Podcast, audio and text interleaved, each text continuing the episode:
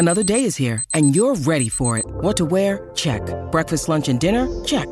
Planning for what's next and how to save for it? That's where Bank of America can help. For your financial to-dos, Bank of America has experts ready to help get you closer to your goals. Get started at one of our local financial centers or 24-7 in our mobile banking app. Find a location near you at bankofamerica.com slash talk to us. What would you like the power to do? Mobile banking requires downloading the app and is only available for select devices. Message and data rates may apply. Bank of America and a member FDIC. Welcome to Foundation and Podcast, the officially unofficial podcast for Foundation on Apple TV Plus. This week, we're covering season one, episode seven, titled Mysteries and Martyrs. Respect and enjoy the podcast. All right, Aaron, what do you think of Mysteries and Martyrs? Uh, I I want to see the Invictus fire up. I want to see Yeah. it. I want to see it uh, kill a world. Uh, I mean that's that's Any world that's, will uh, do, you know? yeah yeah that's whatever. that's bloodlust on a cosmic scale. But uh, yeah, no, it it, it looks kind of fucking cool. Like uh, I've seen what the Imperial battle cruisers look like with their little spears and open up black holes and things. I want to see this thing rip a rip a hole in time and space and kill a world. Sorry. Yeah, how do you think it does it? Sorry, Does that it, makes me a monster. does it generate uh, a black hole at the center of a world and just eat God, it? Or I mean, yeah, would just like being in orbit uh, of a world while it uses its engine destroy it? Like just rip it apart with tidal forces? Fuck, I don't know. Um, Uh, yeah, But, I want to see it uh, fire up too. I'm, I, I imagine it's probably just like a big laser, like a Death Star or something. yeah, yeah. I don't know. I don't know. They've got some really unique ways to visualize things in this universe. Um, I. I really, yeah, I th- there's a lot of cool things I like just from a world building standpoint. Like I thought some of that nanotechnology stuff remar- reminds me of a lot of uh, the Margaret Weis's uh, Star of the Guardians, where she had like uh, similar kind of thing with imperial, some some kind of empire, and they had royal blood, but what it actually was was nanotechs running, and it, it powered their technology and gave him kind of like force powers and. Th- th- This this like when they, they cut the guy's hand and instantly stitched back. I just thought that was really cool. hmm Um, and uh, you know, a lot, a lot of the other stuff, like this was, I guess, the three step Martin reveal. Like we had surmised a lot of uh, what we had thought was going on with the Raych and the uh, Hari Seldon and the Gaal switcheroo, and this uh, episode did a lot to kind of crystallize that. Um, so yeah, I thought, uh, and and it was moving forward the story of the Empire. I'm, I am I, I cannot imagine. You know, next episode supposedly is Goyer's favorite one that he thinks is going to really Mhm. flip our noodles, and I, I just can't imagine where this this uh, story is going to go. Uh, it's probably replacing the one of the cl- the, the the clone. I ima- uh, I imagine, but uh, yeah, Yeah, that clone stuff they unfold in this episode. That it's not just like, hey, we've got a new Don kind of cooking while the old Don is aging. It's no, we've got clones of every every age ready to go were in case anything we were wondering happens. about this, and they're all instantly synced through some kind of Wi-Fi mental Wi-Fi chip. it just like Um, blows the doors off the possibilities because like I, there's another part of this episode that I really love, which is the Halima stuff um, and the, Yeah. the what's going on with this great spiral, and it's such kind of a, a, a cool, you know, pilgrimage uh, backstory, mythos, world building stuff for this religion. Um, and at the end, in what I think is a great, uh, a, a brilliant political play here. Um, you know, Empire, Brother Day says, Hey, I'm going to walk the spiral. That combined with the clone stuff, I, I wonder if there's any chance that he dies on the spiral because I don't, I don't know that he's like equipped for this unless nano blood, nanobot blood does Well, something for your yeah. vitals or something because he doesn't ever make it outside the palace, right? He's not exactly hardened uh, to. No. to the weather conditions here on this planet. But what if he were to die on this, and you know his clone is sort of they cheat the system, right? They they could That's what I'm potentially bring a clone in and say, "Hey, he made it, great, he's fine," and he actually he made it in perfect shape, you know. Yeah, I'm I'm wondering like uh, if there's going to be you know if they do the equivalent of like leaving the marathon at the first mile marker and cutting through Right, you know a few coffee. blocks and then and yeah getting and then and running back like are they or or this is kind of like uh what was that Bear Grylls guy like, oh, I'm out in the wilderness and Oh. I'm doing a grueling thing, and in between takes they're staying at a five star hotel. Like, Yeah. uh, will uh, will any of the Zephyrs, will Zephyr Halima like buy into that, or she better sniff it out? And because Mhm. it seems like if he does die and then is reincarnated and tries to say like that's going to just play right into her hands of like, well, of course, you know, you're soulless, you couldn't complete the spiritual odyssey. Yeah. So this is and- and this is the stuff I loved about like Game of Thrones, right? This this back and forth push and pull of the the pol- politics in play. And it's got to be telling that he has. We have no idea what the fuck the spiral is because the episode didn't do anything but show that it's relatively grueling to the human physique and it like Yeah. blisters you and can blind you and can kill you. Um, and I think that yeah, like uh, it, I think you're supposed to understand that he's being foolhardy uh by doing this, but like I said, it might be it might be the thing he needs to cling to power for another generation. Yeah, uh, we'll we'll see for sure. Uh, the other part of this episode with Hari Seldon, uh, his sort of consciousness coming back in the form of this ship, um, digitized, I thought was super cool. Um, like you said, that that three stage reveal stuff. Um, we'd guessed pretty much all this, but it was good to get confirmation. And I think the way that they explained it, how you know this has to do with the the, the reason they couldn't be together was not just because you know they were gonna like oh love each other too much and that would throw off the course of history. No it was they both needed to be in different places and they didn't think he didn't think that they would ever let that happen unless he broke this up uh, permanently.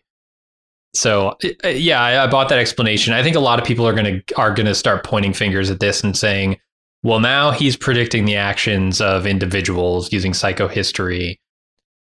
I I know those arguments are coming. Um, I don't have great refutations beyond what we've already said for that stuff, so I'm not going to go super far into it. But I, I really appreciated this stuff. I liked it. Yeah, and I think that uh I think that people need this this is something I've become increasingly aware of as we look into the feedback is like this people hung hang up about um being unable to predict predict individual actions versus engineering the narrative. Mhm. Like there is a difference, and I, I feel like we've we've uh, described th- that, and then there's also some gray areas where it's like, boy, boy, the there's a fine line between engineering the narrative and predicting individual, especially when you're Hari and you're trying to react rely on essentially your most trusted advisors to carry out their engineering part of the plan, right? You know, like Mhm. if Raych like like Raych throws a monkey wrench, and who knows what the hell that's going to do. Um, but yeah, I, I thought that uh, I, I agree. I think there's going to be increasingly people who are just like, well, this is stupid. It seems like it's arbitrary. But to me, it's like, like I said, this feels like there's bright white lines and then there's gray in the middle, and that's where interesting stories are, are take place. And, Yeah. and it, I, I guess it occurs to me we should do a better job of explaining our terminology. Uh, the three step Martin reveal Mm. is something that came out of our Game of Thrones coverage when I, I the, we we read an interview where Martin explains the way he likes to like do secrets like and lore and like reveals for like big events is he he he always has a three step process where he has some hints that are so subtle that like only one out of a thousand readers will pick it up on. Like the, they're very sharp or the people that just have a relation to the thing. Then he throws some reveals that like people who are just you know kind of paying attention but maybe are not the the, the sharpest tack or the, maybe they're not reading it the closest that they'll get it and then there's the third step where he just essentially smacks you in the face with like here's what's happening Mhm. just to make sure everyone is caught up before the story goes on and I, and I feel Yeah. like I've, I've seen when I became aware of that pattern I see it in a lot of what I would call you know superior works of fiction uh, it's not hand holding you and it gives everyone kind of an opportunity to feel clever um, and if you do it right, even the people who are like, you know, getting slapped in the face still have that amazing kind of kind kind of reaction to it. So I thought that Yeah. the, uh, the this this season seems to be doing the stuff around Raych and Gaal and Hari uh, in that kind of Martin three step fashion. So it's like you know this is not new information, but then again. We're kind of like the one percent of people who are watching this two and three times and getting on the message boards and listening to the official podcast and reading the Argentinian translations of short stories. and, you know, do so like yeah, it's it's it's not new to us, but then we've been looking at this stuff through a magnifying glass, and a lot of our guesses have been right. Yeah. Um, you, you know the the piece of information I guess that is new here is that Hari has uh, transcended death, uh, not just as a martyr and as a, a symbol to the Foundation, but sort of physically, right? He's digitized his consciousness. He can now appear and act as Hari. Of course, he can't be both a martyr and still alive in some form, so he can't really use this as like a, way to personally become the face the face of the foundation again, really.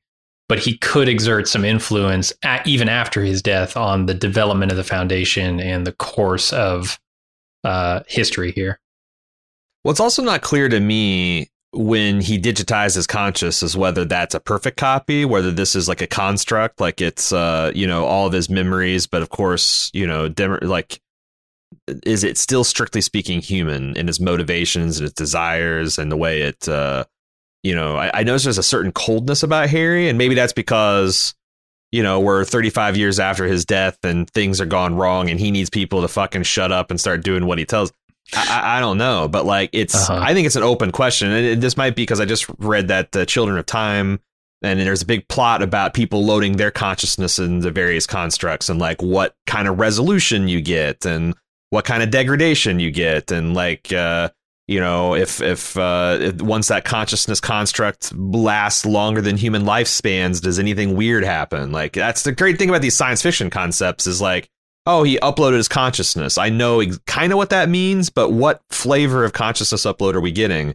because mm-hmm. yeah it's going to be a little bit of a little uh, it's going to be kind of it's going to take me aback i should say if this is a 100% fidelity, this is just Hari Seldon, you know. Um, but on the other hand, I guess this version of Hari Seldon is very much a master manipulator. So, you know, if he can have a 100% good copy of him pulling the, the ropes and, and the levers behind the curtain, maybe that's exactly what he wants. And he seems comfortable just fooling people, um, lying yeah. to them, manipulating them, even the people he's closest to, for again, the greater good. But that's still yeah, we had a taste uh, of that early on in the season, like maybe episode one. Even we we kind of understood that Hari was not above, you know, a little uh, right. nudging of history, right? But yeah, now we see this... that he is just full on engineering it. Yeah, come join this math contest to get you off this planet that you're probably marked for death on. Oh, you're going to get arrested by the Empire and put on trial immediately. Ha, mm-hmm. Forgot to put that in the fine print. Should have been kill asterisk. you along uh, with me. Yeah, you know. yeah, your head might be in a chopping block. You might be taking a slow boat to nowhere. Mm-hmm. Uh, you might get framed for my murder. Uh, yeah, there's like there's all, all kinds of things he knew and didn't know and, and didn't share. It's um, interesting though that his plan seemed to involve Gaal running Terminus, and obviously that didn't happen. But what right. does that look like if? I mean, does Gaal go on even if the Emperor decides to behead Hari or whatever right then and there during the trial? Does does does Terminus ever get developed? Does Gaal ever become the leader of Terminus? Uh, I think that's yeah, that's the understanding I had that it looked like uh, the, the if one of the middle paths the Emperor took was executing Hari and then exiling all of his students because he had quite the following uh, to Terminus, and then Gaal you know, would I okay. guess be the one who could, you know, most understand, and she's the yeah. one to be pouring over the sacred texts and reveal. Like, yeah, yeah, you can. I mean, they they nakedly make the allusion to religion here. Mm-hmm. Uh, you know, she's like, this this wasn't what this was supposed to be. You're not a god, and um, but uh, Hari's like, well, I'm not not a god. yeah, any more than Emperor is. Interesting, interesting stuff. A, mm-hmm. a new side to Hari for sure. Yeah, all right, uh, let's get into the actual episode recap. But first, let's take a quick break. There's no voiceover this time. Instead, we jump right into uh, where we left off. Salvor's piloting Hugo's ship to the Anthor Belt, where they find the Invictus. Uh, they have the Imperial officer whose nanobot infused blood is the key to boarding, but Invictus defense systems are still active, um, so they're going to have to be careful how they approach it because uh, the Anacreons have already lost two ships attempting to get onto. Yeah, that was all. I mean, again, this is stunning space opera. This establishing shot of what is it, the beggar, the vagabond? I forget what the. I don't the, remember the name.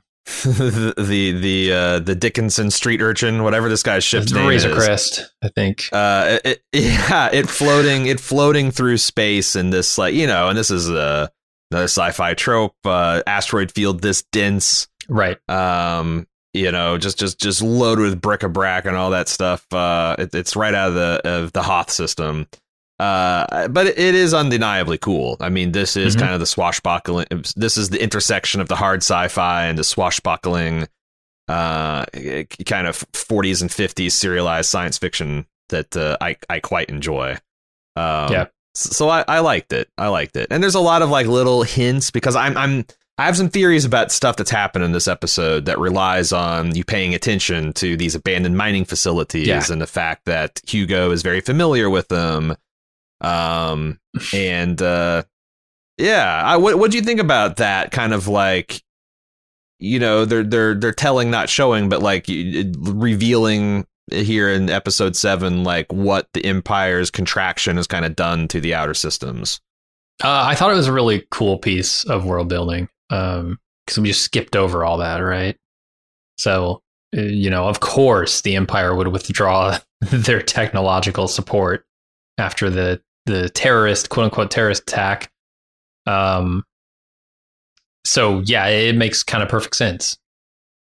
Yeah, I, I couldn't help but draw allusions to Afghanistan. You know, Sure. uh, of course, this was all done before Afghanistan fell, but you know, uh, a lot of smart people said, "Oh, the army would last for three or six months, a year."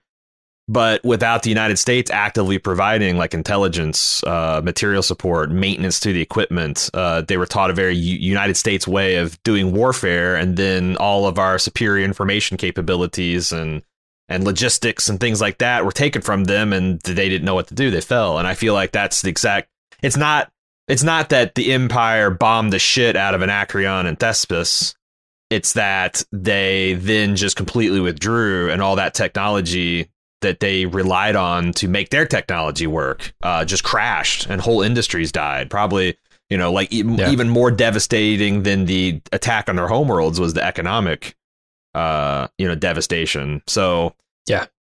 it's i thought that was and the tension between like you know this this guy uh, hugo uh making his own way versus had you abandon your people versus what's one less mouth for you know to to, to be scrapping over what's left over I, I thought that stuff was really really interesting and well done Yeah, I do get the feeling that uh, Phara is not totally wrong here. Um, I, I think is using this justification of one less mouth to feed to make himself feel better, partially um, Yeah. about you know taking to the skies here. But yeah, I think there's also it's not a wholly unjustified justification. Yeah, I mean, it's one of those things like it's hard to judge a refugee's justification for their actions, you know, because Sure. they're they're by definition, you know, uh, desperate. Mhm. I and I guess we're going to grant that you can't just cut your way into this battle cruiser. Like you can't t- pull an expanse and get a blowtorch out and just cut it. It's made out of some unobtainium tech that maybe an imperial team could cut their way into, though they wouldn't have to. But because I was like thinking, it's like, do I really buy? And I'm like, yeah, I guess with the technological level that the Anacreons have shown, and how like the Empire is just a whole other level beyond them. Mhm. Yeah, they probably it, it probably is beyond even the tech of Terminus at this point to to brute force their way into it. So they have to, you know. Uh, I guess my my I will I will renew my objections for their wanton pell mell destruction of so many specialists and scientists on Terminus because I don't know maybe bring two or three hyperspace engineers and environmental technicians if you're gonna have have a few kicked in some cooling reactor pools or whatever. Yeah, they seem to be Um, dropping oh. like flies just now. But uh, what are you what are you gonna do? What are you gonna do? They only had the one commander. I get that. Um, yeah, yeah. So they established that you know he also has the nanotech in his blood, and that that is the key to getting into the Invictus, like you're talking about. Um, showing that it's not just you know the Emperor who has this stuff; it's yeah. everyone who kind of serves the Emperor. I do wonder how far that extends and how how you know low in the ranks that goes. Does Azura have um, Does a gardener for yeah. right does does a gardener get the nanotech um does the person she's talking about well there's some you really think you're the first who wanted that nanotechnology out does she did she take it out how would she interface with the palace like I, I assume Man, this, this. stuff is really yeah, and I and and I think it's telling that they reveal this technology all in the same episode, even though it's it, it's Yeah. it's kind of forked into two different things because like this is going to be a big part of like I think the puzzle going forward. Um, Mhm. because I yeah, there, I got I, I got so many theories about what's going on with the the youngest Cleon right now. and and it's slightly different from the genetic uh, identification stuff that Terminus is doing, right? There, there seem they seem to be using some sort of genetic scan, not nanotechnology that transmits but to it. so related because it's got to be, yeah. So, uh, you know, Salvor can can like even though the technology is described as archaic and very old, uh, it's something that she is able to essentially move a couple jumpers on uh on an imperial circuit board and and re-encode it for everybody. So it's not Yeah, like alien tech, you right, know? right. So I, I don't know. All this stuff is really cool, and like I said, it opens kind of doors to possibilities here. And they had the, the- the- right before we get to the rules of the space jump because they're about to explain them. Um, they're getting suited up, and Salvor. There's this key surreptitiously asks Hugo if he, she thinks those mining bases might still have active comms, Mhm. and he's like, I don't know. I'd have to check one out to see.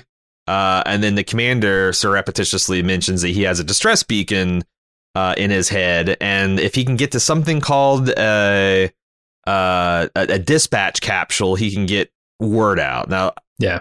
th- that was confusing to me, but it turns out it doesn't matter because he's going to get that distress signal blown out the side of his skull. So, but the Right. first the first thing about the mining colonies and their comms gear, you might want to remember. You might Mhm. want to remember before you start crying too many tears about Hugo.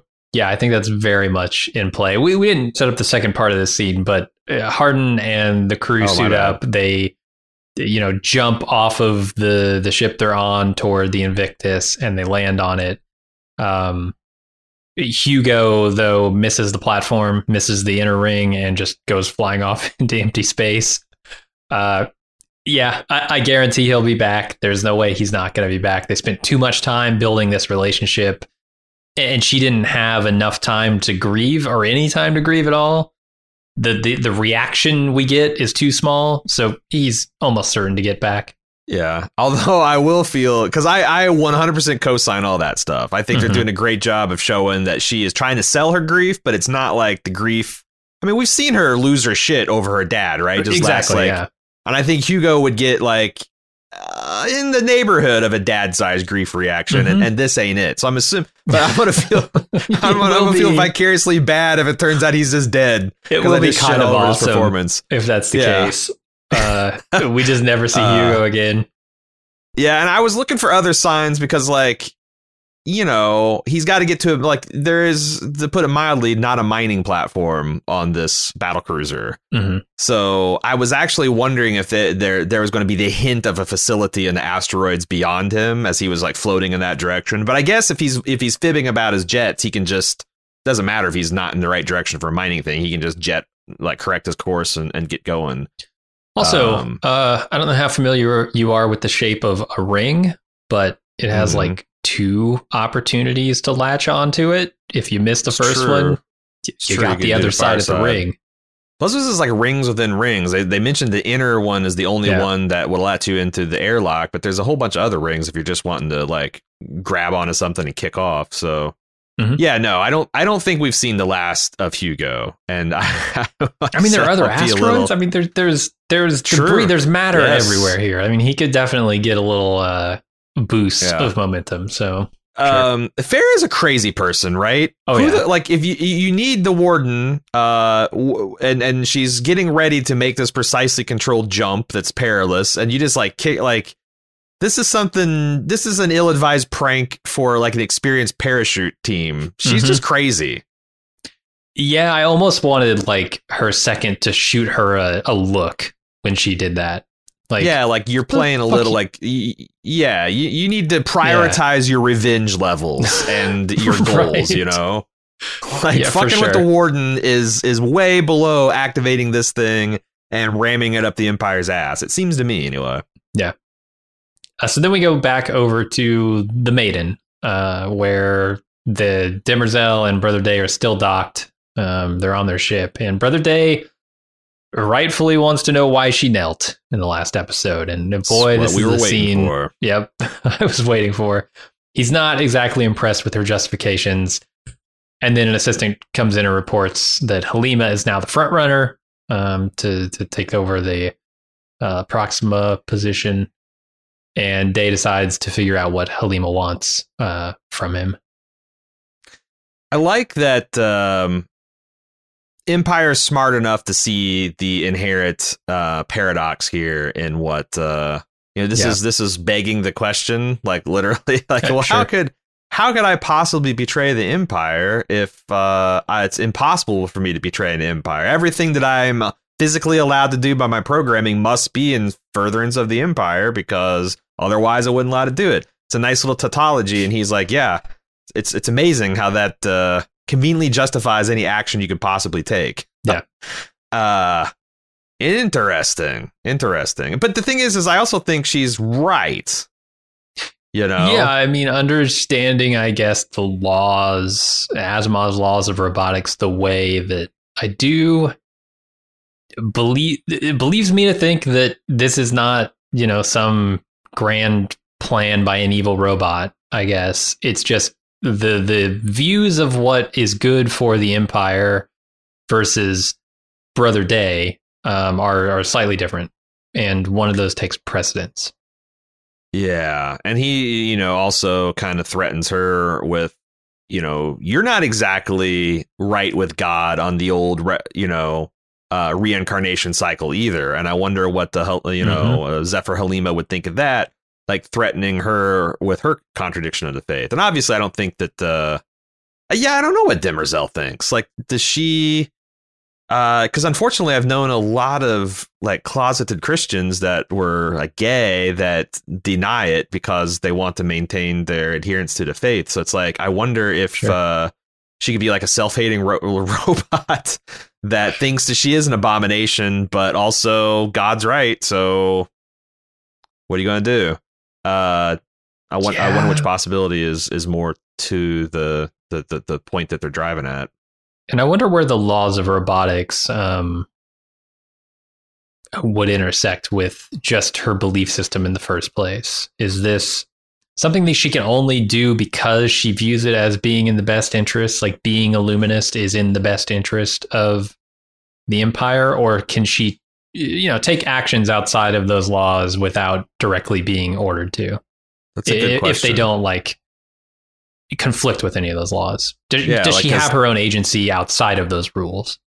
Yeah, there's like, and, and how far down does it go? Does like is when she's considering what dress to wear? Does like is it like a Terminator vision where it's like Right. there's a green outfit and then yellow outfits and a red? Those these are not loyal to the Empire. You, this is the one you got. Like like where? How much personal? Yeah, like would she be allowed to participate as a luminist if this was against like broadly speaking the Empire? Like where? How much autonomy does she have? Mhm. um is there any kind of shades of gray there like you know we talked about and I, I think there are and i think the day realizes that and got a we got a sneaky nefarious robot situation is what i'm saying Yeah, maybe not nefarious, just not working toward uh, the immediate goals of the emperor. Who knows? I've realized i've kind of become an imperial loyalist this is the thing. I have man. started to pull for like the genetic dynasty, even though I've seen their monsters, but they're like Lee Pace is so charming. and uh He is. you know, Brother Dusk has got such amazing gray hair that I'm I'm yeah, this Mhm. I'm a fucking imperial bootlicker. It turns out. All right, we got to talk about the next scene because this is I'm- where I'm- I, I try to lick the boots, and just the, the gold shield won't let me. Just ah, it just con- the constantly slow tongue tongue. gets the worm, Aaron. the, Come on. the slow tongue tastes the boot. Uh, okay, let's talk about the next scene because yes, I need to talk about this uh, in my my personal conflict. Uh, Brother Day visits the uh, camp outside of the Great Spiral, which is a luminist holy site, and tries to negotiate with Halima, and she makes it crystal clear that she is not willing to negotiate at all. Um, okay, is Halima a protagonist? Because when I when I watch this scene and when I watch the scenes before, I find myself not rooting for any of these people to succeed. The- the- maybe, maybe Demerzel, maybe. But I I know I know that the empire is not going to succeed, right? And I don't think that replacing the empire with a a religion is necessarily an upgrade. I think those are at best Yeah. trading sideways. Yeah, it's like it's the similar thing when you're watching Dune. It's like, oh yeah, fuck these Harkonnens and the Empire, but ooh, holy war, jihad, like galaxy in flames. that doesn't Right? yeah, that doesn't necessarily sound better. Um, but but yeah, you're right. Like three uh, a three trillion strong holy war splitting the Empire in two doesn't sound like it's. Uh, and that's the other thing. It's like. Am I really rooting for the Empire or am I rooting for the peace and stability of an entire galaxy? Because I Right. think that's constantly what you gotta you, you know your war between like pragmatism and you know th- th- that that that kind of like well i guess if you kill a thousand people and it saves a billion that that that math checks out versus well don't we hold that all lives are, are sacred and on any individual lost is a, is a loss to us all you know no man's an island kind of thing um Sure. and it's like when you're talking like trillions of people it's whew, that that that calculus i mean that gets that gets real hard so i i Mhm. don't know because like i thought that they were this was going to be a high sparrow thing where it's like well you know just like the guy in, in, game of thrones like uh he appears very pious and he's trying to but like clearly he is also you know has has delusions of grandeur is serving his own power is you know Mhm. is is ambitious um but like she's presenting as like nah i just think you're evil i think this is bad for the galaxy and Yeah. you know uh and then maybe she's influenced a little bit by Sarah, hari seldon because i couldn't help but notice she name checked him but yeah I, I i don't know if she's a protagonist or not because like you said the opposite of Mhm. crazy is still crazy Sure. uh, you know, opposite of genetic dynasty, if it's holy war, then that's not the answer either. But uh, Right. it does seem like she's a true believer, which makes her Mhm. extraordinarily dangerous to the empire. Oh yeah, and and with her charisma and influence, yeah, it's it's it's a problem for the empire. And and I'm not saying that not having a clear protagonist here makes this scene bad. I think that it is still super fascinating to watch all of this unfold. I just think I, I'm not necessarily rooting for any of these people to win, even if I am like on the edge of my seat to see how it plays out. Yeah, and there's a lot of really subtle stuff, like the fact that Empire is very good at grandiose gestures, and but he's very bad at personal stuff. Yeah. Like, you know, he wants to make the grandiose chest- gesture of grabbing this pilgrim and holding his hand, but then when the man like holds him back, he's like, "Oh my god, a leper's touching me!" Like, it, Mhm. there's it that constantly, uh, and the fact that he just can't grapple with the idea that this woman is acting on some belief that doesn't involve like the primacy of herself, you know? Mhm. Uh, I, I thought that stuff was all really great. And some of the dialogue, you know, that you call yourself brothers, but you're just a reverberation of a dead man's ego. Mm-hmm. Uh, the soul, a soulless creature cannot recognize itself. There's a lot of like, you know, alien psychology and philosophy here that sounded, sounded good when they're, when they're talking about it. So, And sets up uh, you know the turn later so perfectly right um, he uses her own words and hari seldon's words against them uh, and he's gonna prove he's he's gonna not not take it on himself to prove them wrong let let the people the powers they believe in prove them wrong it's Yeah, kind of and- and- genius and the threat is severe. Like how many people to take to take your star, star bridge down? Uh, you know, it turns out two, but like if you believe it's a handful, it's it's two backwater planets. If it's that, if it was uh like you Right. know a giant conspiracy, I have three trillion followers. Mhm. What can I do if I want to cause problems? Um, sure and yeah, other than abdicating the throne, there's no way they can placate her. So right all right let's move on to lewis getting a little too close to somebody else as they approach the airlock and the rail Lewis, man. railguns come online, start shooting at him. Uh, the Imperial officer makes it to the airlock and opens it, shutting off the railguns. And once inside, Phara kills him. Because is this this seems premature plan.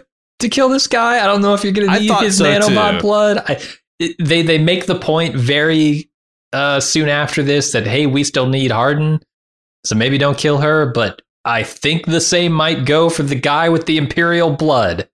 Yeah, I when don't you get to the bridge and it says, "Okay, okay, everything looks good. Engines are ready to go for a final step. We need an imperial officer to Right. to thumbprint the hyper jump." Then Destroying destroying the empire requires authorization.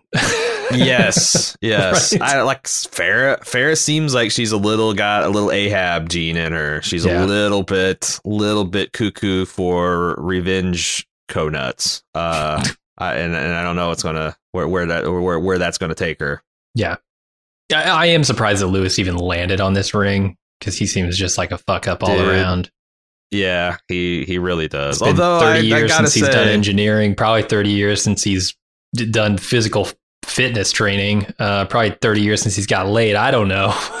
Yeah, we, we're, we'll talk our shit about him, but I think he he kind of uh, he, he he raises my esteem of him a little bit by the end of this episode. We'll talk about Hmm. that. all right. Sure. I guess he could throw a punch or, or two. Uh, all right. Phara binds Salvor's hands as they venture into Invictus. Lots of uh, dead people in here. Environmental systems are down. They get it all turned back on. And then Phara wants to turn off security, but they have to get closer to the bridge for that. So that's where they head after after taking off their suits. I, th- I guess, Dude. I guess, but it seems premature for that as well. These clear people have clearly not seen Covenant or Prometheus. Right, Like, uh, right, you every don't time. don't don't be too quick to take your suit off. There's dead bodies of nothing else. Do you know what kind of decay, what kind of like crazy, uh, uh archaic space herpes they've got on this ship? No, Right. you don't know. Turn You around and know. get a corpse finger in the mouth. That is not good for you. I'm not, I'm not saying don't take your helmet off, but maybe like just keep everything, you know, like what what if uh, another breach happens? What if Mhm. uh, the the ship tries to pump full of neurotoxin to kill you? You, you? you don't know what kind of active defense. Just keep your keep your fucking suit on, man. It's crazy. I know. It's the same thing I thought. It's the same thing I always think. Uh, but you know, they Keep those suits suits are uncomfortable. So I guess take them off. So they, they, they blow going back to the previous scene. They blow the commander's head off, like, or they, they they put a round through his head. He goes flying off into space. Mhm. I wondered if like is Hugo gonna like re- recoup his body and and like be able to fill up his suit's oxygen or jet meters or like I, I was wondering if like the commanders. I, I know this sounds a little Mhm. bit like the Swiss Army Man. like Yeah, like Hugo surf. come riding the commander back like Uh-huh. a space jet ski. Yeah. I, I don't know about that, but like, do you think they're just going to be like the commander's free floating jetsam body is going to factor into Hugo's return, inevitable return to the plot? I don't think so. It- it- uh, hmm.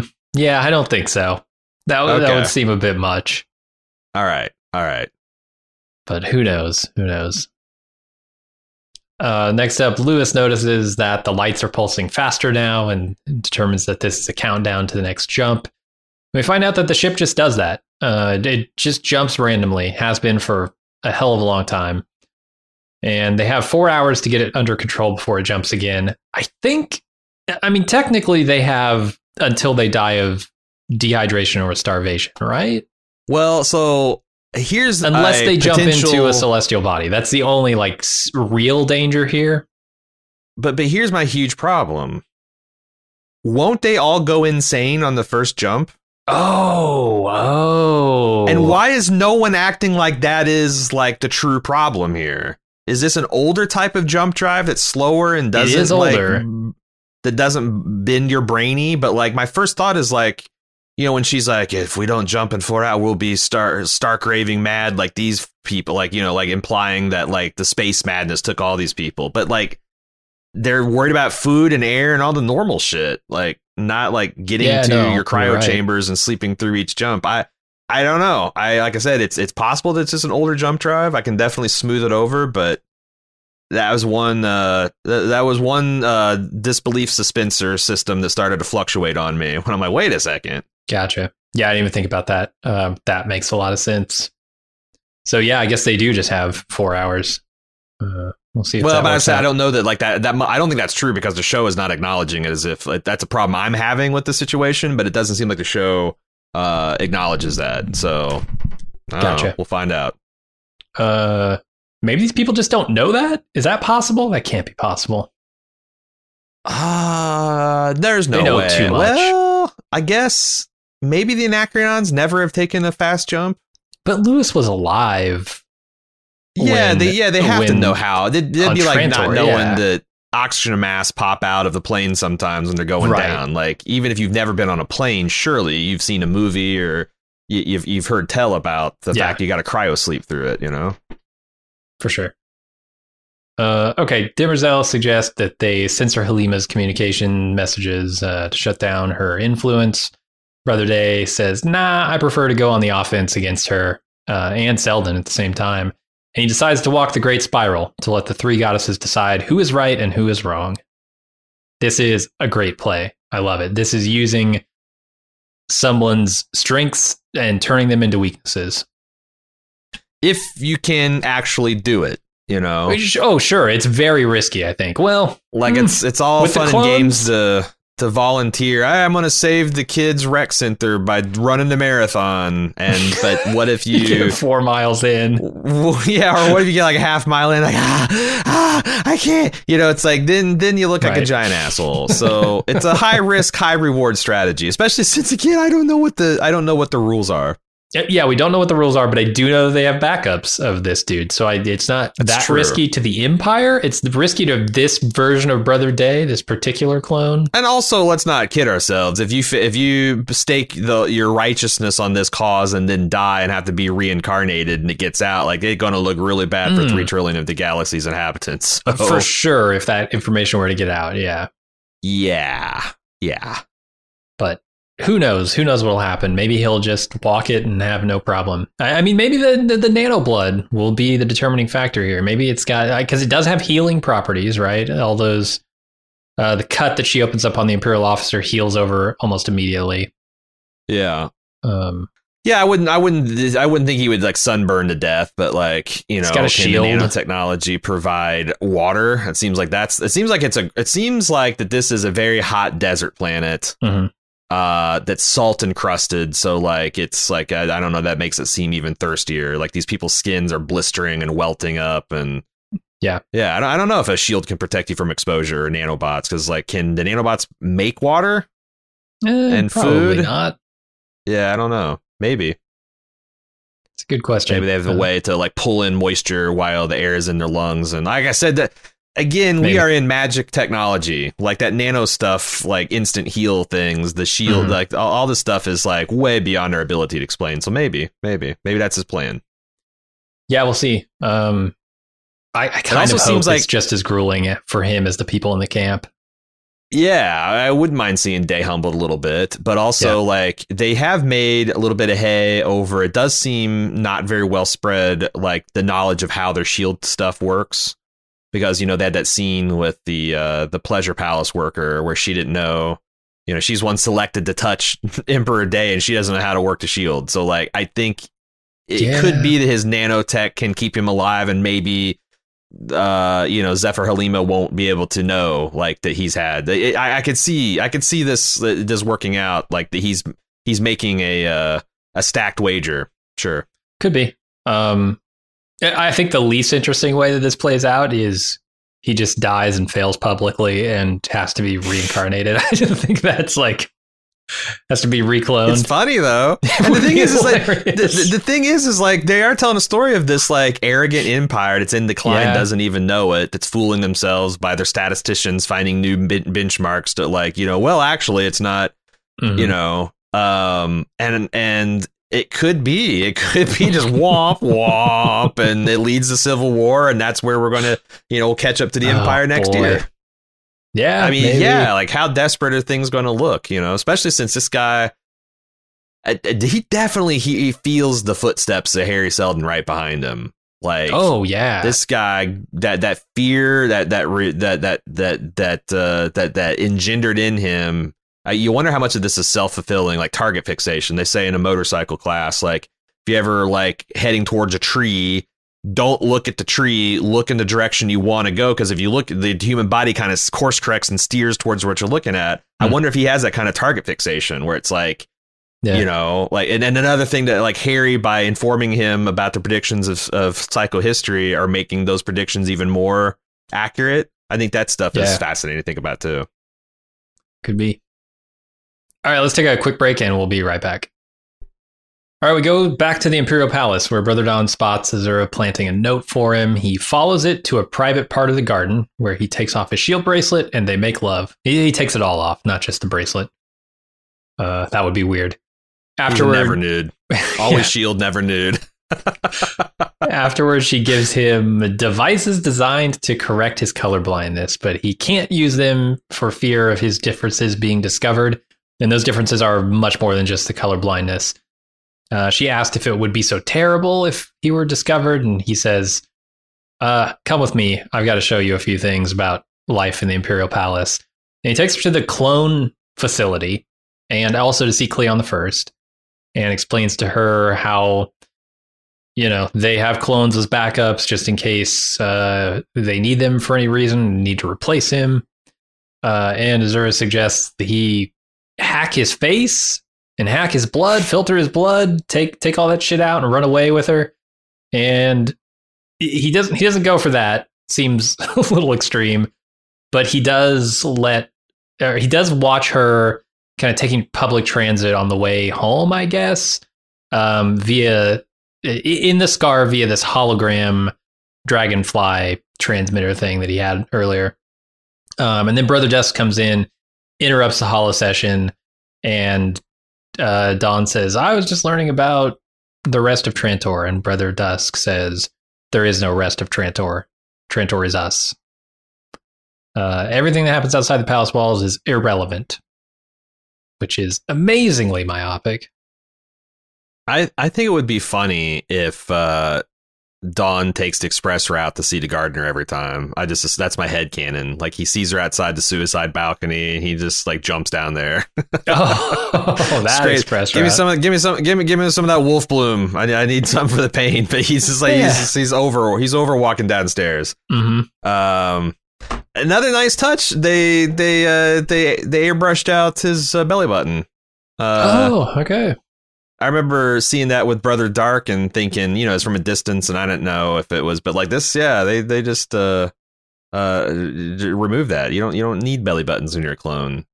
Um, no, you got the back button. Yeah, yeah, uh, but yeah, I, I thought this was interesting that this is not just one aberration. This is not just one deviation. Yeah. That he's got several. He mentions the color blindness. He laces his thumbs differently. He tastes differently. He's, you know, like their favorite meal tastes bitter to them, which I've heard that. Like, like 15% of the population broccoli tastes bitter to, which explains like why some people just don't get with broccoli. Yeah. Um, um I think I think basil is the same way. It tastes like soap to some people. Or is it cilantro? I heard cilantro has a soapy yes, taste for some people. That's yeah. the one but yeah, like you know, he eats the starches before meats. They eat their meats before starches, uh, which is if you're going to a buffet, that's the only way to be. You don't want to load up oh, on yeah. the starches, man. That's that's what they want you to do. You want to you want to hit them where it hurts, right in the meat department. Mm-hmm. Uh, I don't know why there's oh like every time you step up to a buffet, it's a declaration of war. I did I don't know why that is, but okay, it's capitalism. It's got we're just trying to yeah. maximize our, our individual value. It's true. Uh, so there's a lot, of fascinating things here. Let me let me let me let me make a couple of statements of fact and let me see if you agree with me. It is established in this episode that they take all the clones from the source. Yes, the, that's why we have a body of what they call the uh, Princep, wasn't it? Yeah, Principiant. Um, the Principiant. Yeah. Yes, uh, he which, very specifically words this to say this is the the Cleon from whom we're all extracted, not from from which we all you know derive our lineage or descend or anything yeah, else that, is extracted. That, now, like I could see them Obi Wan Kenobi weaseling that into being, you know, something more. But like, I think that's fairly un- unambiguous, unless you know mm-hmm. some other Cleon comes out or Demerzel says, "No, that's buck fucking bullshit. We're just making copies of copies." I, so I, I, why wouldn't you, right? Like I know DNA has a half life, but it's in I think the tens of thousands of years. It's or or something along those lines, maybe the thousands right. of years. So I think they're still well within the window of useful genetic material from Cleon the First. So why wouldn't you? And do you think that it's in in the 400 year uh, genetic dynasty, do you think they've ever had to pop a clone out of uh, decantation? Do you think they've ever had to uh, or uh, unscheduled clone decanting, like because they've lost a Cleon or a Cleon went bad or something? Do you think that this has ever happened? Because the way that Cleon, Cleon was talking and the fact that these clones are ready at hand, uh, seems to me that, that, that it's hmm. the, the the odds are very low to me that this mm-hmm. has never happened before. If it has happened, I think the only person who would have any knowledge of that would be Demerzel, right? Probably. Unless Although, the clones experience their own, you know, uh, hatching, I guess.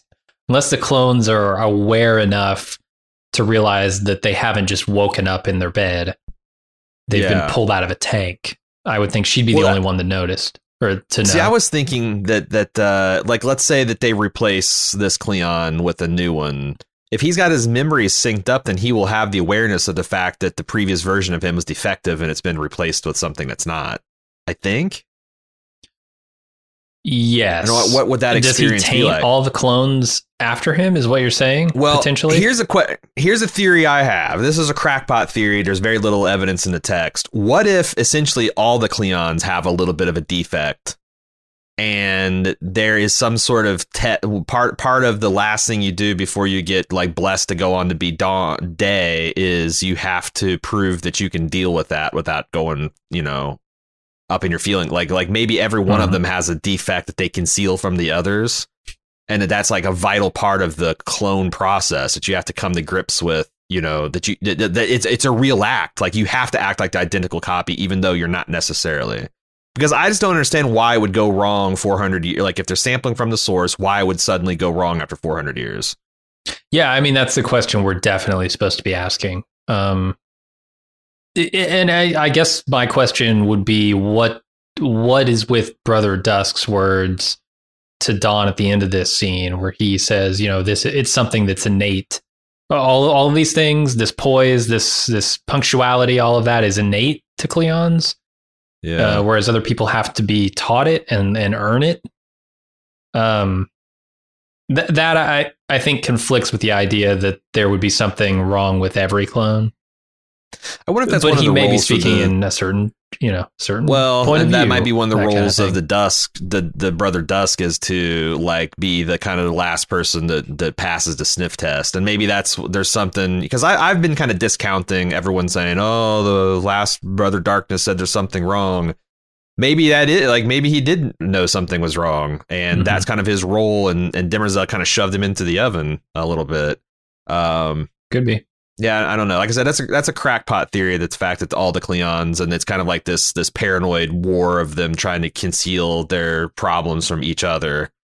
Um, mm-hmm. And maybe all because of the way it is, they all feel like they're the only ones that know this, and maybe that's part of like making the genetic dynasty work. I, I don't know. Um, maybe maybe the the original Cleon uh, wanted there to be slight genetic flaws in all of his copies, just so they never eclipse him. Hmm. Uh, you know, sometimes you have that problem with mentors when your mentee starts to surpass you. It's like, ah, I don't, I don't, I don't want you to be that brilliant, you know, just enough to reflect your brilliance back on me. Uh, I don't know because there's a there's a dichotomy here too between uh, like I really liked what they like the one Cleon said when she says, "Well, they can't replace you. You're Empire," and he's like, "I'm no more Empire than this guy, and mm-hmm. no more Empire than the guy in the last chamber." And I thought that was interesting. And then the dichotomy between how the Empire feels about the Scar, it's their greatest yes. failure, versus the people living in the Scar seeing this as an a, a opportunity and growth. Because I don't know, I, I I'm not exactly sure why. I mean, clearly, physically, just being able to see the sky. If, if you're 50 floors down and the roof just got torn off, you can see the real sky. Yeah, but literally, there seems to be some something about the scar an opportunity for like advancement and uh, well, it's a change of know, perspective, right? It's, it's a disruption of the status quo, and we're going through that right now in our society with COVID. Um, sure, we, have a something is happening, right? Something is changing. It used to it used to be a certain way, and people are yeah, reevaluating how their lives are going to go. Um, we can yeah. Wh- whether you're going to fast food, whether you're ordering Mm-hmm. stuff off Amazon, whether you're going to, we're all feeling like the supply line disruptions, the labor where you're market to work, tightening, whether you're going to work, all that um, stuff. Yeah, for sure. Yeah, and so any disruption to the status quo is uh, an opportunity, right? You can you can certainly see it that way if you're one of these underclasses. Yeah. What's that? Uh, they say the Chinese word for crisis is the two words of danger and opportunity Mm. because, you know, they are. Yeah. Uh, I think Hari Seldon might agree with that as well. Uh-huh. Uh So they they also outline a pro- a process by which a prince or a, an emperor might flee, like like pull a man in the Iron Mask, or uh, you know, like like like switch out with his twin. Mhm. A Um, little face off, a little nano filtering. and I feel like she's just naive. Or she's Yeah. literally a satanic temptation. This is yet another Mhm. control on the empire that they they you know I, yeah, that but that I go back to my objection of this being a plot because like how the hell do you put this person in the place where he was going to commit suicide out here? I I don't know. Unless everyone that kind of is in roughly the sphere of the emperors is also a emperor going crazier off the script kind of like detection tool. Which I, hell maybe maybe I don't know. Yeah, I'm going to leave uh, psycho history in the purview of of the Foundation and Hari Yeah. Seldon. Um, I, I don't think the the Empire has these sort of predictive capabilities. I think they're more reactive. it's more of a, a, a system of control, kind of like I think the uh, the Gossamer Court. That felt very much like something the old Cleon put together to like spy on his younger clones. Like you know, uh, yeah, they they their memories are wiped before they go off world, but not before Brother Dusk gets to sift through the things for tidbits about you know. I, I it's like checks and balances. It feels like all these dawns and days and dusk they have slightly different responsibilities and rules and restrictions and freedoms. And I, it- it's got to be something that they kind of keep each other in check. It's got to be. Uh, Yeah, I mean there, that could certainly be in place, but when you're talking about putting a specific person in a specific place at a specific time and assuming that they will have specific feelings about that person, as opposed to yeah, catching a glimpse of the the gardener across the courtyard and you know having the hots for her or whatever, it, it it's yeah, th- there are too many assumptions there. There's too many coincidences and necessities of timing and and I just don't buy that that could I be agree. a control mechanism. I, I think I agree. Court definitely could be. But I don't know. We'll see. We'll see how. Although I guess the, other thing is uh, the the Master of Shadows could like even if she's not like it, it's entirely possible he's leaned heavy on her, threaten her family, and be like, "You got to play along with this because we're test." I, like I said, this is all wild, stark raving, crazy. Consp- I wouldn't After read this fact, feedback sure. if I sent it to myself on the show. I'd be Uh-huh. like, "This is thin shit," but you know, this is not supported. Yeah, at all. there's a little bit of benefit to being behind the microphone. sure. Uh, all right, let's move on to the third part of this episode, the Hari Seldon bit. Uh, he's still writhing around on the floor of the ship that Gaal is on, or at least his uh, hollow image is. Um, but apparently, it's more than that. His consciousness was uploaded uh, to the ship, but it was incomplete. And I don't know what incomplete means here. Maybe we can talk a little bit about that. But Gaal manages to sort of talk him back to reality here. And Hari's in disbelief that Raych called such a huge audible on his plan since Gaal was supposed to be in charge of the first foundation on Terminus. Gaal tells Hari that Raych is dead, and then he goes back to writhing around and screaming. Uh, holy Yeah. shit, that's a big deviation, right? Am I crazy? Yeah, that- no, we we were thinking like, man, this is a lot of audibles called, and like, yeah, Hari's the ghost of Hari confirms that shit. That's a lot of audibles. I'm having an existential crisis about it that might kill the ship. Even more Uh, so, though. I didn't realize that Gaal was supposed to be the leader of the foundation. That that is that huge. made sense. I, In I also like this. totally I also does. like the shot they take at Lewis, where it's like Lewis is in charge. Oh, he's a he can settle the planet, but the first crisis they'll be they'll fold like an accordion. right? Yeah. yeah. Poor Lewis. Uh, from beyond the grave, uh, he spits at the. Do you? Um, so I, I actually, I don't know what it means to have an incomplete uh, transfer or to be interrupted yeah. violently or whatever, but it does seem like one of the symptoms is it keeps you stuck in the loop of you being in your death throes. Mm-hmm. And I thought it was interesting the way they depicted Gaal like almost talking Hari through a panic attack is what it felt like. Right. You know, like, hey, this you're into here now. This isn't some past trauma you know it, it's it's it's kind of like the way you would uh, talk someone through like a, like a, panic attack or hyperventilation or something like that that uh, mm-hmm. i felt like it wasn't uh, whatever the you know defrag state of his hard drive is that it's not something that's fatal. It's just something that is hard for a human consciousness to wrap its mind around. Yeah very disorienting. Um yeah. yeah and by the end of the episode he seems to be pretty much back to normal normal hari seldon uh, in digitized yeah. form, but who knows? Maybe some glitches will manifest later. But it's it must be and and it must be some some big psychohistory problem because he completely has a mental breakdown mm-hmm. and another panic attack over finding that Raych is is dead. Uh, to the extent that the ship stops working. Um, I wonder if it's going to be easier for him to examine and analyze psychohistory now that he's got the computing power of potentially infinite numbers of computers. Maybe free from to a human brain and some of the other passions and like you know the his maybe candid, uh, we, maybe we're not this set to, but like his candid uh, evaluation the reason that uh, he didn't die on Trantor is because he's afraid of dying. Mm-hmm. You know he didn't want to die. Um, yeah, yeah, I'm assuming assimilation will not suffer from that flaw. But again, I like you. I'm. I don't. Like I said, I'm. I'm not balking at the idea of this memory transfer. It's a well, well-worn science fiction concept. But what what exactly does it mean? Because if it's mm-hmm. if it's if it's a literal copy, I don't know why Cleon doesn't do that. Like, like, why isn't you just literally transfer your consciousness again and again and again, or just have I mean, one artificial construct? That's, are too right. It's it's not, but they don't. They don't, but they do to their own clones. It's weird. Like they get the stream of yes. consciousness into the clone that is their age, but not. Uh, maybe it's like, oh, well, an undeveloped mind couldn't handle this this the particular way we do this, so you only get it when you're a certain age. I I don't know.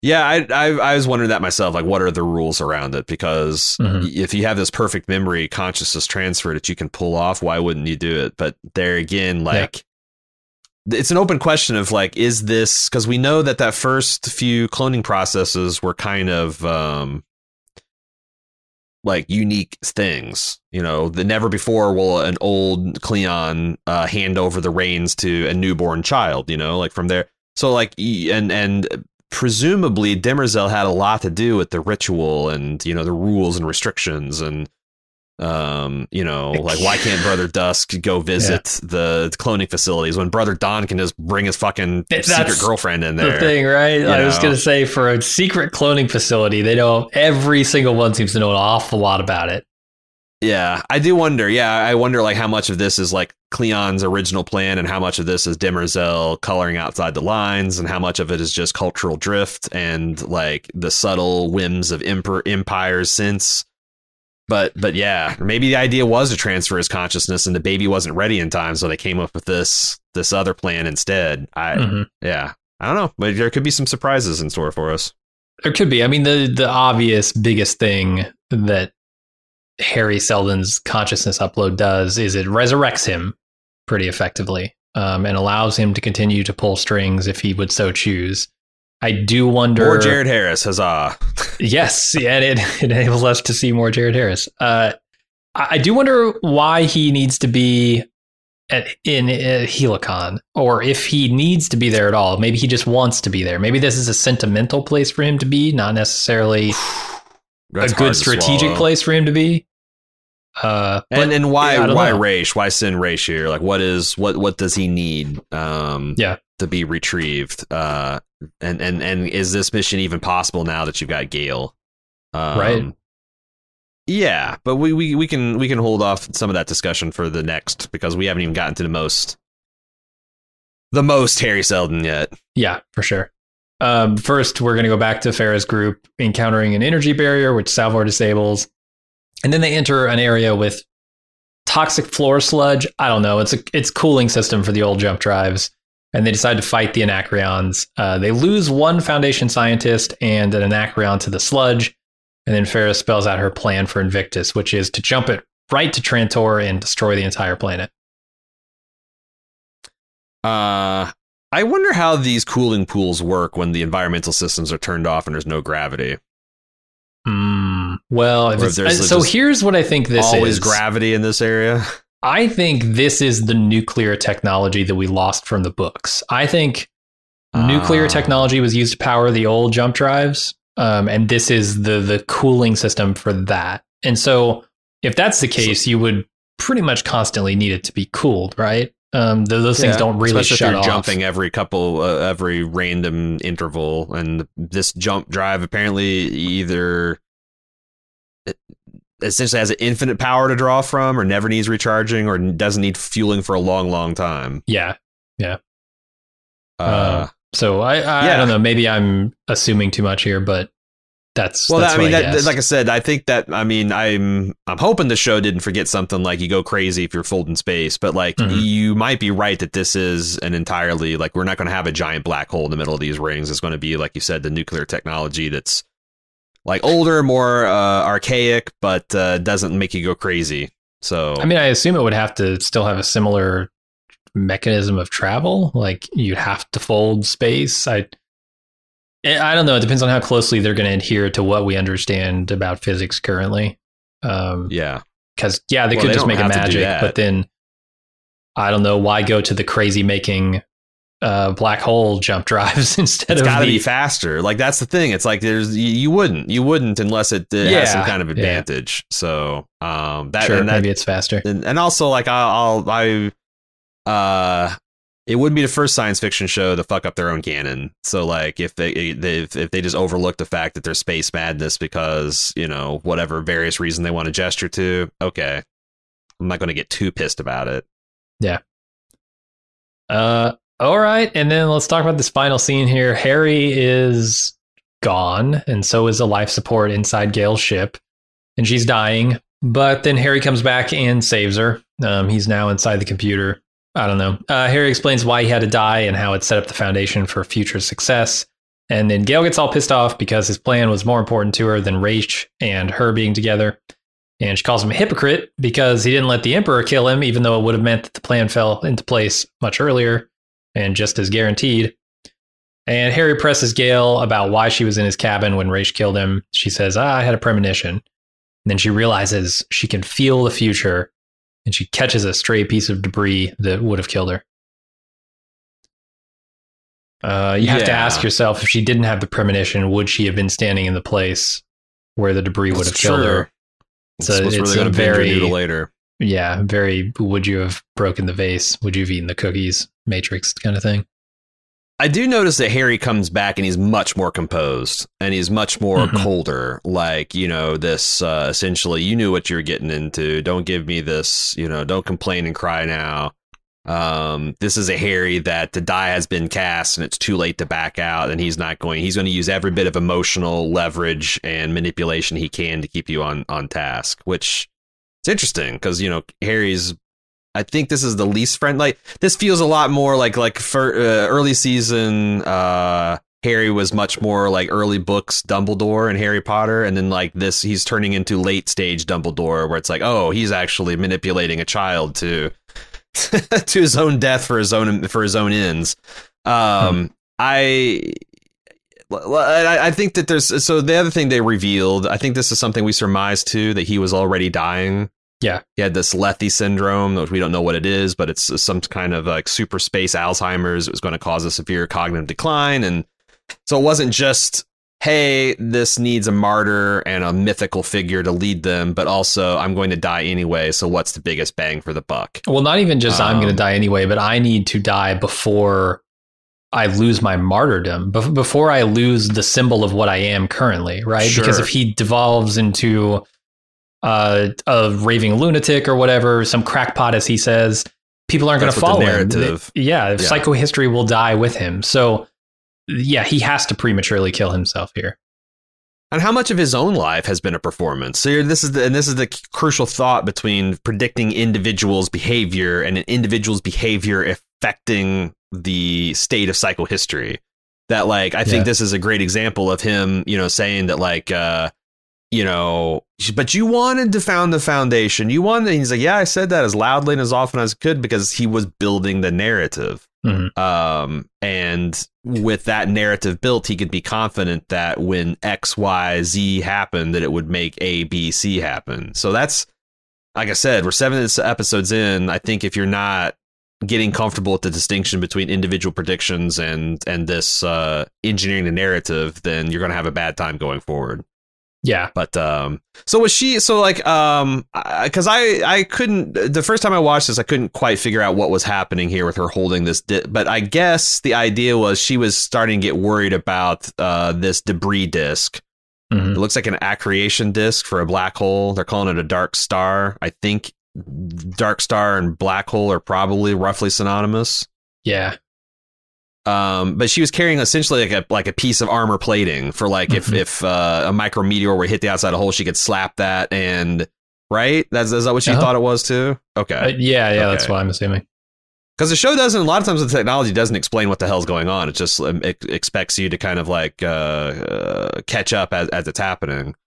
Mhm. Um, And the other thing this scene does, I think, is well, it it confirms a lot of the theories about uh, her seeing the future that we had, but also I think it starts to firm up a little bit what's going on with Hardin as well.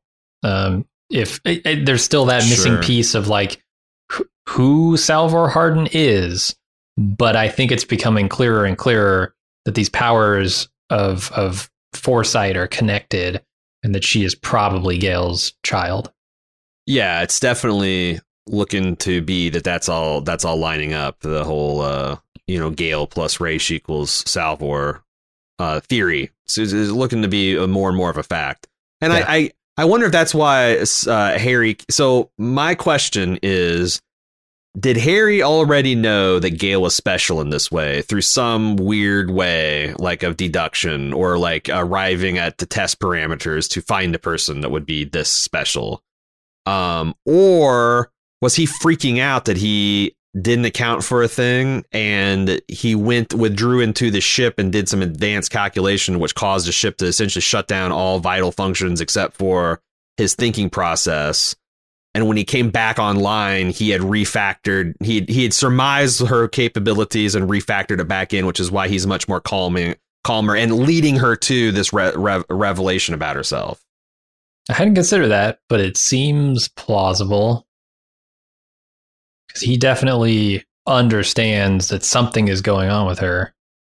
And like I said, when he comes back after that, that uh, where she's like dying on the floor, he's just so much more composed and like back to the professor at the blackboard with all the variables in hand, Mhm. chalk, chalking, chalking his is in, at his fingertips. Back, you know, like it felt like back in control, and he knew he didn't need Gaal to tell him all these things. He was leading her to understand something about herself. I I, I thought that. Uh, you know, again, this was the third step. Martin revolved, kind of slap re- re- reveal slappy with the the truth, but like the way they did that with the editing, where she was kind of like stuck in her own little loop, analogous to the, maybe Hari's loop, his death loop, Mhm. uh, of of realization of what was going on and her true nature and why she's special and all the things. You know, any if you've missed any of them, the fact that she foreknew the destruction of the Star G- G- Bridge, the fact that she had some lines of dialogue fed to her before, the fact that she's able to open her eyes during the space thing. Mhm. Um, it, it, I was thinking about JJ Johnson's uh, feedback this week where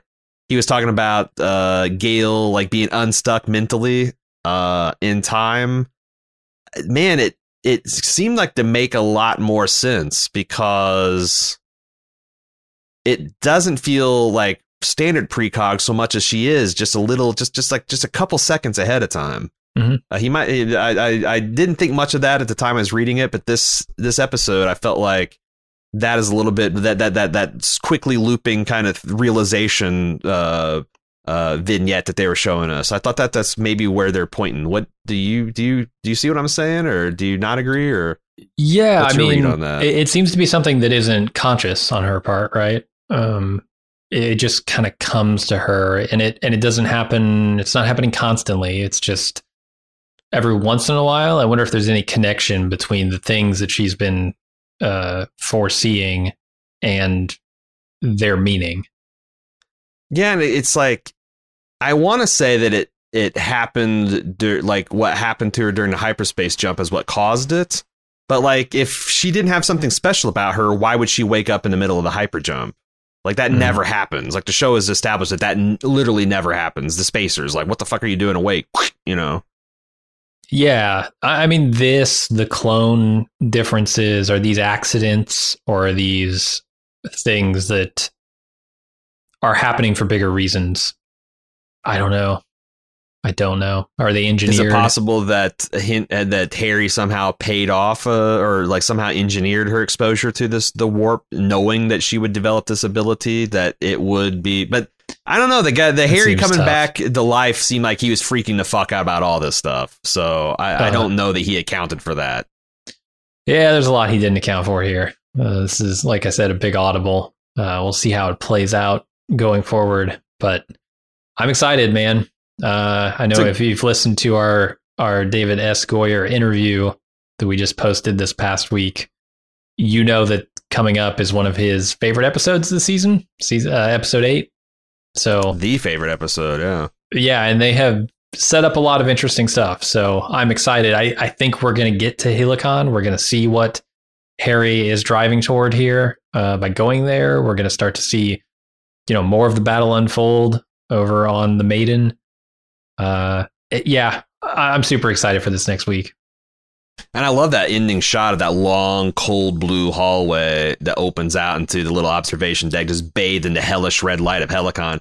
I also think, like, man, what's it like to live on Helicon? Because, like, Yeah, you just live like you're, you're like in a McDonald, like like a uh, a, warmer, a French fry warmer. You know, just constantly bathed in this Well, this I this red demonic light. We'll see. I don't, I don't even know what this planet looks like at this point with the dark star uh, that it's orbiting and this debris field. Like, surely there's not like an active civilization on this planet, right? Anyone with in, even half a brain would have gotten off this place long ago. Seems like it. Uh, But- but then again, Hari something like this doesn't- half a brain. Th- this doesn't happen in Hari's lifetime either. So Hari was born on Helicon, which means there must still be an active civilization as of like 60 years ago. And 60 years is not a dark star kind of time period, right? No, no, no, no, no. So- well, here's one. Here's one thought I had when I saw that like everything's like super fucking red. And you know, if you've ever worked in an environment like a dark room, or if you're you ever use like a red flashlight to just not destroy your night vision, you I know love that to like drink distorts- milk in, in red rooms. Yeah, I love it. Oh Jesus, that thick, thick, yeah, like blood. Yeah, okay, all right, vampire. Uh, the uh, but but it completely distorts your sense of color, and I wonder Yeah. if there like this is another incoming Aaron crackpot theory, but I wonder if there's something related to the Empire being red green colorblind with Hari Seldon Love growing it. up on a planet that only is bathed in red light. So. Mhm. I wonder. I like. I, I, I don't. I don't have a theory for how those things intersect, but there is teachings. something yeah. there's a potential there's a potential uh, tie-in there because seems like Yeah. you'd have uh, similar kind of vision challenges when it comes to differentiating color. Hari is spawned from a long line of dragonfly robots, which is how he's able to upload his consciousness. hmm. There's going to be a, a whole cloud nano cloud of dragonfly drones. Very cool All right, that's it, man. I think we've exhausted all possible talking points. we've, we've got a, we've got a solid foundation. You've heard from us. Mhm. you've heard from our, uh, about our crackpot theories. Uh, what about yours? If you uh, have some ideas some questions comments uh, insights predictions send those in to foundation at baldmove.com of course we're going to take the weekend to absorb what we've just seen and uh, we'll come back next week to do a feedback episode that'll be out tuesday but you can send all those thoughts to foundation at baldmove.com and uh, we will consider them and if we have time read them uh, that's it for this week. Uh, can't wait to see this. Whatever. I mean, there's got like the, the favorite episode is the eighth. Uh, he described the tint as some fucked up shit happening, I believe. Uh, so there's some some bangers as as you come to expect from prestige dramas, or I guess pulp prestige science fiction opera dramas. A lot of times the penultimate and ultimate episodes are doozies, but apparently episode eight's a real humdinger too. I'm excited. I can't wait to see it. Uh, tell us what you think. Foundation at baldmove.com. And until the next time, I'm Aaron. And I'm Jim. See ya.